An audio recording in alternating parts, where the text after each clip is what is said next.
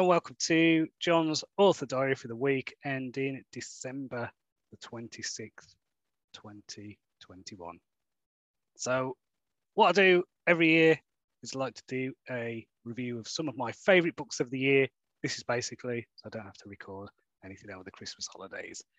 So, I've put together a list of 10 fiction books, five non fiction books that I read this year that I recommend to anyone so check these out. Um, my favourite books. These are these are in no particular order, but I think they all stuck with me. They've all had an impact.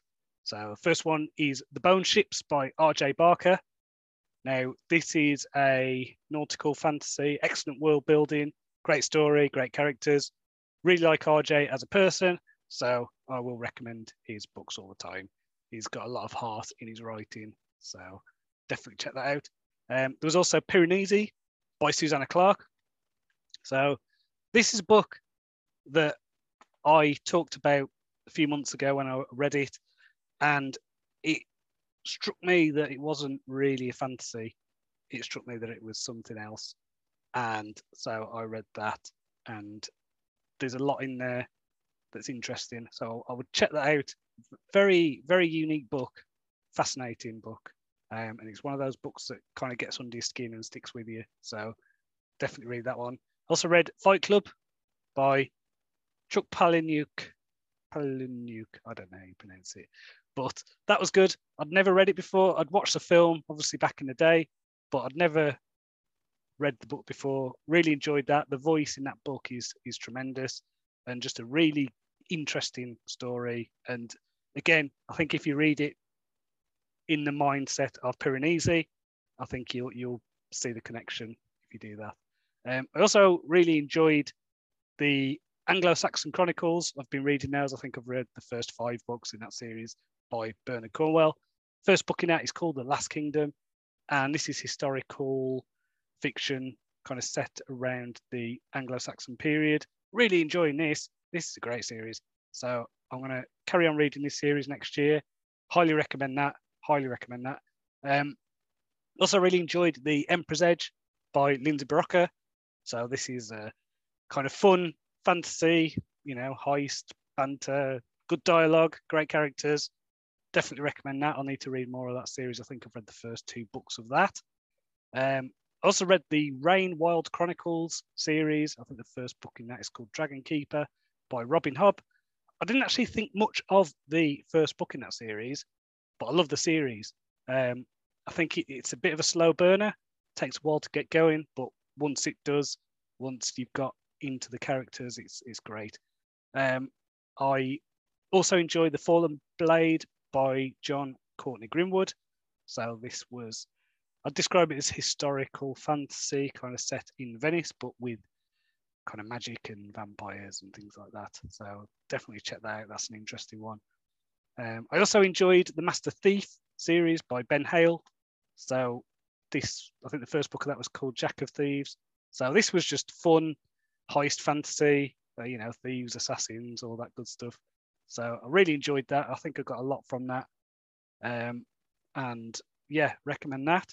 And also, just well, this was a revelation. Excuse the pun, but uh, Michael J. Sullivan is Riyria Revelations series and his uh, first Empire series, they were just tremendous. I think the Riyria one, I, I loved the main characters in that. So that's where I'd start. Really enjoyed that. Probably my favourite series of the year, actually. I think that's that's the one that I would recommend. And if you go back in my diaries, you'll probably see me uh, gushing over those books. So do check those out. In terms of non-fiction books, there are a few. I think most of the books I've been reading this year have either been about business or writing. I did read a few history ones, but the ones that stuck with me are in the business and writing kind of sections. So, read The Dip by Seth Godin. Really like this book. It's just about, I don't know, I suppose the difficulty of when you're learning to do something, when you, you're on that kind of path to mastery. There's a point where you think you're doing it well, and it just gets really hard. And I felt this this year, I felt it just being, you know, I'm in my, I think eighth novel I'm writing at the moment.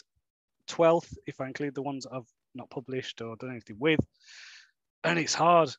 This has been the hardest year in terms of writing, in terms of craft. And I don't know why. I mean, I think a lot of it has got to do with the pandemic and all that stuff. But man, I, I get this, I get the dip. And I think that's what I've been going through.